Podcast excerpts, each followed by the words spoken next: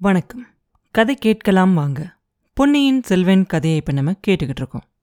சக்கரவர்த்தி அப்படின்னு சொல்கிற அந்த சின்ன பையன் அந்த வாழை கொண்டுகிட்டு போய் நந்தினிகிட்ட கொடுத்த உடனே நந்தினி அந்த வாழை வாங்கி அந்த வாழையும் கட்டி பிடிச்சிக்கிட்டு அந்த பையனையும் கட்டி பிடிச்சிக்குவா. அவ கண்ணிலிருந்து தார தாரையா கண்ணீர் வழியும்.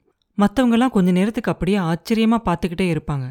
முதல்ல ரவிதாசன் தான் பேசுவான் தேவி சக்கரவர்த்தி நம்மளோட கோரிக்கையை நல்லா புரிஞ்சுக்கலன்னு நினைக்கிறேன். புரிஞ்சுக்காம வாழை உங்ககிட்ட கொடுத்துட்டாரு. மறுபடியும் விளக்கமா சொல்லி அப்படின்னு அவன் சொல்லிக்கிட்டு இருக்கும்போதே நந்தினி சொல்லுவா இல்லையா இல்ல. சக்கரவர்த்தி நல்லா புரிஞ்சுக்கிட்டு தான் வாளை என்கிட்ட கொடுத்துருக்காரு. என் கண்ணீரை பார்த்து நீங்க எல்லாம் கலங்க வேண்டாம். வீரபாண்டிய சக்கரவர்த்தியோட படுகொலைக்கு பழிக்கு பழி வாங்குற பாக்கியம் எனக்கு கிடைச்சதை நினைச்சு ரொம்ப சந்தோஷப்படுறேன் அப்படின்னு சொல்லுவா. அப்ப சோம்பன் சாமன் சொல்லுவான் தேவி யோசிச்சு பாருங்க. நாங்க இத்தனை பேர் ஆபத்துதவிகளெல்லாம் இருக்கும்போது அப்படின்னு சொல்லிக்கிட்டு இருக்கும்போதே அவ சொல்லுவா யோசிக்க வேண்டியதே இல்ல. அந்த பொறுப்பு என்னுடையது தான் உங்களுக்கும் வேலை இல்லாம போகல. உங்கள பாதி பேரு சக்கரவர்த்திய பத்திரமா பஞ்சபாண்டவர் மலைக்கு கொண்டு போய் சேருங்க. மத்தவங்க கடம்பூருக்கு வாங்க. சம்புவரையன் மாளிகைக்குள்ள வரக்கூடியவங்க வாங்க. மத்தவங்க வெளியில தயாரா காத்துக்கிட்டுருங்க. வேகமா போற மாதிரி குதிரைகள் எல்லாம் வச்சுக்கிட்டு காத்துக்கிட்டுருங்க. காரியம் வெற்றிகரமா முடிஞ்சதுக்கு அப்புறமா உயிரோட தப்பிச்சு போகணும் இல்லையா? அப்படின்னு சொல்லுவா நந்தினி. ரவிதாசன் உடனே முன்னாடி வந்து அம்மனி ஒரு விஷயம் சொல்ல மறந்து போயிட்டேன். அதை சொல்ல அனுமதிக்கணும் அப்படிம்பான் சொல்லுங்க ஐயா சீக்கிரமா சொல்லுங்க. பழுவேட்டரையர் கொள்ளிடக்கரையில் நடக்கிற காலாமுகர்களோட மகா சங்கத்துக்கு போயிருக்காரு. அவர் திரும்பி வரத்துக்குள்ளார நான் அரண்மனைக்கு போகணும் அப்படின்னு சொல்லுவா நந்தினி. நம்மளோட முதல் பகைவன் ஆதித்த கரிகாலன் கடம்பூர் சம்பூரையன் மாளிகைக்கு வந்து சேருவான் அப்படின்னு நீங்க சொன்னீங்க இல்லையா? அது அவ்வளோ நிச்சயம் இல்லை அப்படின்னு சொல்லுவான். எந்த காரணத்தை வச்சு அப்படி சொல்றீங்க? அப்படின்னு நந்தினி கேட்ட உடனே சரியான காரணங்களை வச்சு தான் நான் சொல்றேன். கடம்பூர் மாளிகைக்கு எந்த காரணத்தை கொண்டும் வரவேண்டாம் அப்படின்னு சொல்லி ஆதித்த கரிகாலனுக்கு ஓல போகுது. பழையாற இளைய பிராட்டியும் முதன் மந்திரி அனிருத்ரரும் அந்த மாதிரி செய்தி அனுப்பியிருக்காங்க அப்படின்னு அவன் சொன்ன உடனே அந்த விவரம் எனக்கு தெரியாதுன்னு நான் நினைக்கிறீங்க? அப்படின்னு கேட்பான் நந்தினி. தெரிஞ்சுமா அவன் கடம்பூருக்கு வருவான்னு நீங்க எதிர்பார்க்கறீங்க? அப்படின்னு ரவிதாசன் கேட்க ஆமா அவசியம் எதிர்பார்க்கிறேன். ஆதித்த கரிகாலரோட இயல்பு அந்த பழையாறை பெண்பாம்புக்கு தெரியாது. அன்பில் பிரம்மராட்சசருக்கும் தெரியாது. மாய மந்திர வித்தைகள்ல தேர்ந்த உங்களுக்கு கூடவா தெரியல? எந்த காரியத்தையாவது செய்ய வேண்டாம் அப்படின்னு யாராவது தடுத்தா அதை தான் ஆதித்த கரிகாலர் கட்டாயமா செய்வார். அது எனக்கு தெரியும். நிச்சயமா தெரியும். ஆதித்த கரிகாலர் அருள்மொழிவர்மனை மாதிரி எடுப்பார் கைப்பிள்ளை இல்ல. மதுராந்தகனை மாதிரி பயங்கொல்லியும் இல்ல. கடம்பூருக்கு வரவேண்டாம் அப்படின்னு தங்கச்சியும் முதன் மந்திரியும் செய்தி அனுப்பியிருக்கிறதுனால கட்டாயம் ஆதித்த கரிகாலர் கடம்பூருக்கு வந்து சேருவார் அப்படின்னு சொல்லுவா நந்தினி. தேவி அதை பத்தி நீங்க ஒன்றும் பெருசா கவலைப்பட வேண்டாம். காஞ்சிக்கு அந்த எவ்வளோ போய் சேராது அப்படின்னு சொல்லுவார் ரவிதாசன். என்ன சொல்கிறீங்க ஐயா? எனக்கு ஒன்றும் புரியலையே கொஞ்சம் விவரமா சொல்லுங்க அப்படின்னு சொன்ன உடனே தேவி ஆதித்த கரிகாலனுக்கு செய்தி யார் மூலமா அனுப்பியிருக்காங்க அப்படிங்கிறது உங்களுக்கு தெரியுமா? அப்படின்னு அவன் கேட்ட உடனே நிச்சயமா தெரியாது ஆனா ஊகிக்க முடியுது அப்படின்னு சொல்லுவா. நல்லது ஊகிக்க கூட அவசியம் இல்லை. அவனை நாங்க கையோட பிடிச்சுக்கிட்டே வந்திருக்கோம். சக்கரவர்த்தி மழைக்கு ஒதுங்கி இருந்த மண்டபத்துல அவனும் இருந்தான். நம்மளோட ரகசியம் எல்லாம் அவனுக்கு ஏற்கனவே தெரியும். அதனால இதுக்கு மேலே அவனை உயிரோட விடுறது சரியில்லை. இடுமன்காரி எங்கே? போய் அந்த ஒட்டுனை கூட்டிகிட்டு வா அப்படின்னு சொல்லுவான் ரவிதாசன்.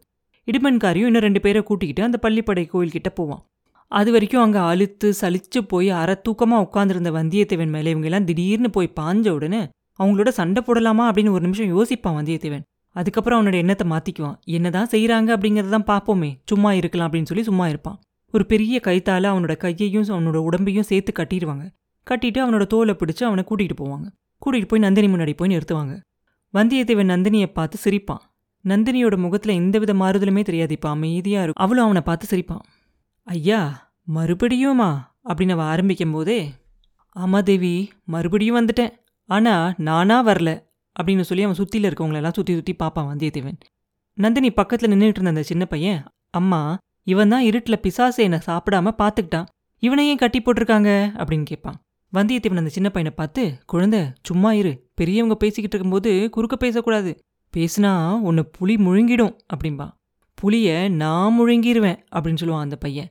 மீனால புளிய முழுங்க முடியுமா? அப்படின்னு வந்தியத்தேவன் கேட்ட உடனே அவனை சுத்தி இருந்தவங்க எல்லாரும் ஒரு பயங்கரமான உருமல் சத்தம் செய்வாங்க. அதை கேட்ட உடனே அவனோட உடம்பே ஒரு நிமிஷம் சிலிர்த்து போகும்.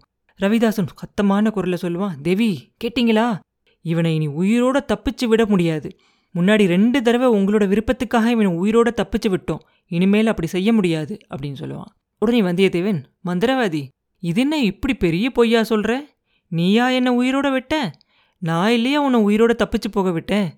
தேவி இந்த மந்திரவாதியை கொஞ்சம் கவனிச்சு பாருங்க. பார்த்துட்டு சொல்லுங்க இவன் உண்மையிலேயே ரவிதாசன் தானா? இல்லை ரவிதாசனோட பிசாசா? அப்படின்னு கேட்பான். ரவிதாசன் பயங்கரமாக சிரிப்பான். சிரிச்சிட்டு சொல்லுவான் ஆமாம் நான் பிசாசு தான் உன்னோட ரத்தத்தை இன்னைக்கு குடிக்க போகிறேன் அப்படிம்பான் மறுபடியும் அங்கே இருந்தவங்க எல்லாம் தொண்டையை பயங்கரமாக ஒரு உருமல் சத்தம் செய்வாங்க. இதுக்குள்ளே அந்த சின்ன பையன் அம்மா இவன்கிட்ட ஒரு நல்ல குதிரை இருக்குது அதை எனக்கு கொடுக்க சொல்லுங்க அப்படிம்பான் குழந்தை நீ என்னோட வந்துரு உன்னை என் குதிரை மேலே ஏற்றி நானே கூட்டிகிட்டு போகிறேன் அப்படிம்பா வந்தியத்தேவன். ரவிதாசன் வந்தியத்தேவனை பார்த்து கோரமாக பார்த்துட்டு சொல்லுவான் அடே வாயை மூடிக்கிட்டுரு. தேவி சீக்கிரமாக கட்டளை இடுங்க அப்படின்னு சொல்லுவான். நந்தினி நிதானமாக சொல்லுவா இவர் எப்படி இங்கே வந்தாரு? எப்போ வந்தாரு? அப்படின்னு கேட்பா சக்கரவர்த்தி மழைக்கு ஒதுங்கி இருந்த மண்டபத்தில் அவர் இந்த ஒற்றனை எடுத்துக்கிட்டு ஓடிட பார்த்தான். நல்ல சமயத்தில் போய் நாங்கள் தடுத்து பிடிச்சிட்டோம். இல்லைனா விபரீதமாக போயிருக்கோம் அப்படின்னு சொல்லுவான் ரவிதாசன். ஐயா இவங்க சொல்றதெல்லாம் உண்மையா? அப்படின்னு நந்தினி வந்தியத்தேவனை பார்த்து கேட்ட உடனே அவன் சொல்லுவான் உங்களை சேர்ந்தவங்கெல்லாம் உண்மையை சொல்லக்கூடியவங்களா? அப்படிங்கிறது உங்களுக்கு தானே தெரியும். எனக்கு எப்படி தெரியும் தேவி? அப்படின்னு கேட்பான் நந்தினியோட முகத்தில் ஒரு நிமிஷம் மின்னல் மாதிரி ஒரு சிரிப்பு வந்துட்டு மறைஞ்சிரும். அவர் ரவிதாசனை பார்த்து ஐயா நீங்கள் எல்லாரும் கொஞ்சம் தள்ளி போய் நில்லுங்க. நான் இவர்கிட்ட ஒரு விஷயத்த தனியாக கேட்கணும் அப்படின்னு சொல்லுவா. தேவி நேரம் ஆகிக்கிட்டே இருக்கு. ஆபத்து நெருங்கிக்கிட்டே இருக்கு. இந்த நேரத்தில் அப்படின்னு ரவிதாசன் சொல்லிக்கிட்டு இருக்கும்போதே நந்தினி கொஞ்சம் கோவமாக சொல்லுவா. கொஞ்சம் நேரத்துக்கு முன்னாடி நம்ம எல்லாம் என்ன சபதம் எடுத்துக்கிட்டோம்? என்ன நிபந்தனை எல்லாம் போட்டோம்? அப்படிங்கிறதெல்லாம் மறந்துட்டீங்களா? நான் சொல்கிறத கேளுங்க. முதல்ல எல்லாரும் தள்ளி போய் நில்லுங்க அப்படின்னு சொல்லுவா. சக்கரவர்த்தியும் கூட்டிகிட்டு போங்க அப்படின்னு சொல்லிட்டு அந்த சின்ன பையன்கிட்ட அவன் காதில் சொல்லுவா. நீயும் இவங்களோட கொஞ்சம் தள்ளி போய் நில்லு அவன்கிட்ட அவன் கிட்ட இருக்க குதிரையை நான் உனக்கு வாங்கி தரேன் அப்படின்னு சொல்லுவான் சரின்னு அந்த பையனும் நகர்ந்து போயிடுவான் அங்கே இருக்கிறவங்களும் எல்லாரும் கொஞ்சம் தள்ளி போய் நிற்பாங்க நந்தினி வந்தியத்தேவனை உத்து பார்த்துட்டு சொல்லுவா ஐயா உங்களுக்கும் எனக்கும் ஏதோ ஒரு துவந்தம் இருக்க மாதிரியே தெரியுதே அப்படின்பா அம்மனி அந்த துவந்தம் ரொம்ப பொல்லாததா இருக்கு. ரொம்ப கெட்டியாவும் இருக்கு. என் உடம்பையும் கையையும் சேர்த்து இறுக்கி கட்டியிருக்கு அப்படின்பா வந்தியத்தேவன். உங்களோட விளையாட்ட பேச்ச கொஞ்சம் நிறுத்தி வச்சுக்கோங்க. வேணும்னு இங்க வந்தீங்களா? இல்லை தற்செயலா வந்தீங்களா? அப்படின்னு கேட்பா நந்தினி. வேணும்னு வரல தற்செயலாவும் வரல. உங்களோட ஆட்கள் பலவந்தமா என்னை இங்க கொண்டுகிட்டு வந்து சேர்த்திருக்காங்க. இல்லாட்டி இவ்வளோ நேரம் நான் கொள்ளிட கரைக்கு போய் சேர்ந்திருப்பேன் அப்படின்னு சொல்லுவான். என்னை பார்த்ததுல உங்களுக்கு ரொம்ப கஷ்டமா இருக்க மாதிரி தெரியுது. என்னை பிரிஞ்சு போறதுக்கு அவ்வளோ ஆவலா இருக்கீங்க அப்படிங்கிறதும் தெரியுது அப்படின்னு சொல்லுவான் நந்தினி. உங்களை பார்த்ததுல எனக்கு கஷ்டம் இல்லை. ஆனா உங்களை பிரிஞ்சு போறதுல உண்மையிலேயே வருத்தமா இருக்கு. நீங்க மட்டும் அனுமதி கொடுங்க. ஒரு பக்கத்துல பழுவேட்டரையரும் இன்னொரு பக்கத்துல இந்த மந்திரவாதிக்கிட்டையும் நீங்க மாட்டிக்கிட்டு திண்டாடிக்கிட்டு இருக்கீங்க. ஒரு வார்த்தை சொல்லுங்க இவங்க எல்லார்கிட்ட இருந்தும் நான் உங்களை விடுதலை செஞ்சு கூட்டிகிட்டு போறேன் அப்படிம்பா வந்தியத்தேவன். எங்க கூட்டிகிட்டு போவீங்க? அப்படின்னு நந்தினி கேட்ட உடனே இலங்கை தீவில் காட்டுல இருக்கிற உங்கள் அம்மா கிட்ட கூட்டிகிட்டு போறேன் அப்படிம்பா வந்தியத்தேவன். நந்தினி ஒரே ஏமாற்றமான ஒரு குரல்ல சொல்லுவா நானும் அப்படி அனாதையா அலையணும் அப்படின்னு நீங்க விரும்புறீங்களா என்ன? ஒருவேளை அப்படி ஒரு காலம் வந்தாலும் வரலாம். அப்ப எங்க அம்மா கிட்ட கூட்டிகிட்டு போக உங்களோட உதவி ரொம்ப அவசியமா இருக்கும். அப்ப நான் உங்ககிட்ட கேக்குறேன். அதுக்கு முன்னாடி என்னோட எண்ணம் எல்லாம் நிறைவேறணும். அது நிறைவேறதுக்கு உதவி செய்வீங்களா? அப்படின்னு கேட்பா அம்மனி உங்க மனசுக்குள்ள என்ன என்ன இருக்கு அப்படிங்கறத தெரிஞ்சா இல்ல உதவி செய்ய முடியுமா இல்லையா அப்படின்னு என்னால சொல்ல முடியும்? அப்படின்பா வந்தியத்தேவன். உண்மையான பிரியம் உள்ளவங்க இப்படி சொல்ல மாட்டாங்க. என்ன எண்ணம் அப்படிங்கறத தெரியாமலே உதவி செய்யறதுக்கு ஒத்துக்குவாங்க அப்படின்னு அவ சொன்ன உடனே பிரியமுள்ளவங்க சமயத்துல எச்சரிக்கை செஞ்சு ஆபத்திலிருந்து காப்பாத்தவும் முயற்சி செய்வாங்க மணி. உங்களை சுத்தி இருக்க இந்த கெட்டவங்க எல்லாம் ஏதோ ஒரு சூழ்ச்சி செஞ்சு பெரிய ஆபத்துல உங்களை சிக்க வச்சிருக்காங்க. அவங்களோட காரியத்துக்கு உங்களை உபயோகப்படுத்திக்க போறாங்க அப்படின்னு அவன் சொல்லிக்கிட்டு இருக்கும்போதே நீங்க சொல்றது தப்பு. நான் தான் இவங்களை என்னோட காரியத்துக்காக உபயோகப்படுத்திக்கிட்டு இருக்கேன். இதை நிச்சயமா தெரிஞ்சுக்கோங்க அப்படின்னு சொல்லுவா நந்தினி.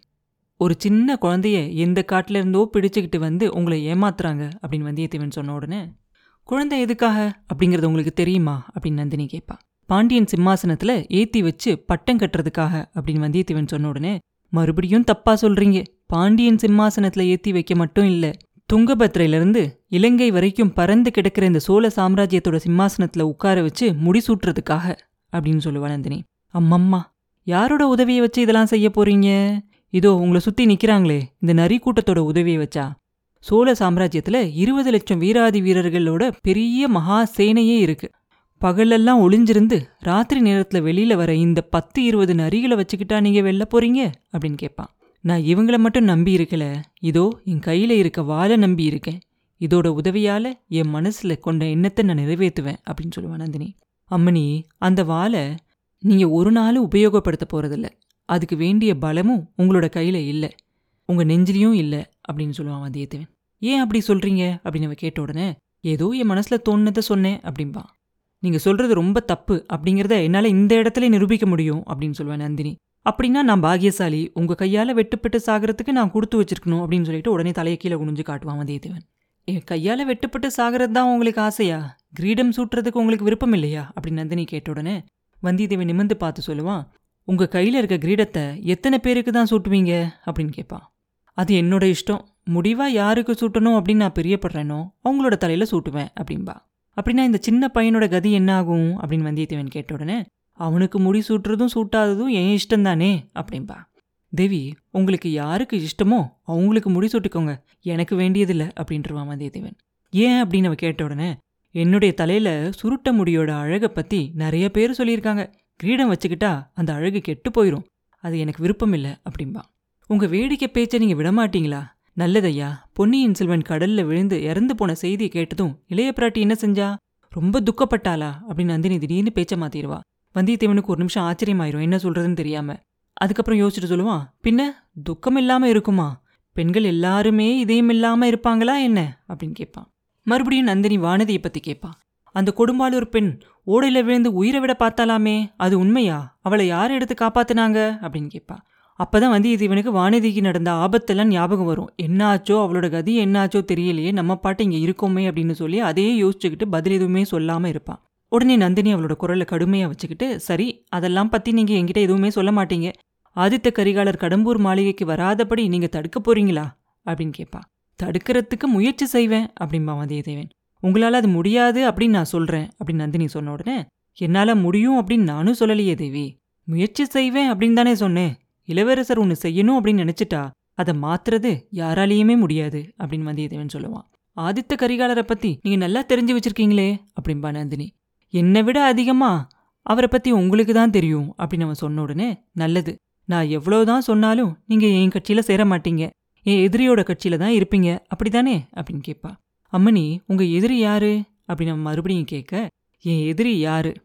பழையாற இளவரசி தான். வேற யாரு? அப்படின்னு நந்தினி சொல்ல அது உங்க மனசுல இருக்க கற்பனை தேவி. உங்களுக்கு ஒரு உண்மை முக்கியமான உண்மையை நான் சொல்ல விரும்புறேன் அப்படின்னு வந்தியத்தேவன் சொன்ன உடனே போதும் போதும். நீங்க உண்மை அப்படின்னு சொல்ல ஆரம்பிச்சா அது வடிகட்டுன கொட்ட பொய்யா இருக்கும். எனக்கு தெரியாதா?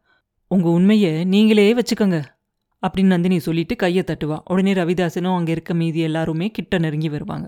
வந்தியத்தேவன் அவனுக்கு கிடைச்ச சந்தர்ப்பத்தை அவன் சரியா உபயோகப்படுத்தல அப்படிங்கறது தெரியும் அவனுக்கு. இப்படி ஒரு சாவா நமக்கு வரணும். இவங்க கையாலேயே நம்ம இப்போ சாக போறோம். ஒரு போரில் நம்ம உயிர் போயிருக்க கூடாதா? அப்படின்னு நினைப்பான். கிட்ட வந்துட்டு அவங்க எல்லாம் கேட்பாங்க ராணி நீங்க என்னதான் சொன்னாலும் இவன் வழிக்கு வரமாட்டான் அப்படிங்கிறது எனக்கு தெரியும். நீங்கள் உடனே புறப்படுங்க. இவனை நாங்கள் இங்கேயே பலி கொடுத்துட்டு கிளம்புறோம் அப்படின்னு சொல்லுவான். மந்திரவாதி ஜாக்கிரதை. என்னோட விருப்பம் அது இல்லை. இவர் மேலே உங்களில் யாராவது ஏதாவது கையை வச்சவரை தொட்டா இந்த கத்தியாலேயே அவங்கள கொண்டு பழி வாங்கிடுவேன் அப்படின்னு சொல்லுவாங்க நந்தினி ரவிதாசன் எல்லாருக்கும் ஒரே ஆச்சரியமாக இருக்கும். இவரால் எனக்கு இன்னும் நிறைய காரியம் ஆக வேண்டி இருக்குது தெரியுதா? நான் இதோ புறப்படுறேன். நீங்களும் புறப்படுங்க. இவர் அவருக்கு விருப்பமான வழியில் போகட்டும். யாரும் இவரை தடை செய்ய வேண்டாம் அப்படின்னு சொல்லுவான் நந்தினி. அப்போ ரவிதாசன் சொல்லுவான் தேவி ஒரே ஒரு விண்ணப்பம்.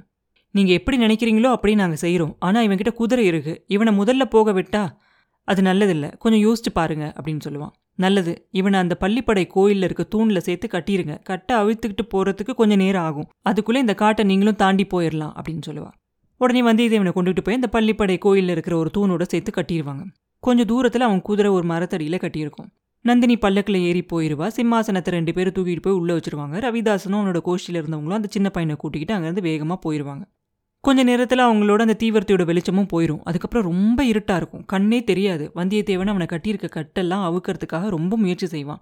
இப்படியா கட்டுவாங்க? இவ்வளோ இறுக்கி கட்டியிருக்காங்களே அப்படின்னு சொல்லி அது ரொம்ப முயற்சி செஞ்சு அந்த கட்டை அவுக்கிறதுக்காக முயற்சி பண்ணிக்கிட்டு இருப்பான். அப்போ எங்கேயோ தூரத்தில் ஒரு நரியோட ஊழையிடுற சத்தம் கேட்கும். அதுக்கப்புறம் ஒரு ஆந்தையோட ஊழையிடுற சத்தம் கேட்கும். அதெல்லாம் கேட்ட உடனே அவனுக்கு சம்புவரையர் மாளிகையில் வந்த கனவு ஞாபகம் வரும். நூறு நரிகள் ஒன்றா வந்து அவனை கொல்ல போகிற மாதிரி வந்த கனவு ஞாபகம் வரும். ஒரு நிமிஷம் அவனுக்கு பயமாக இருக்கும்.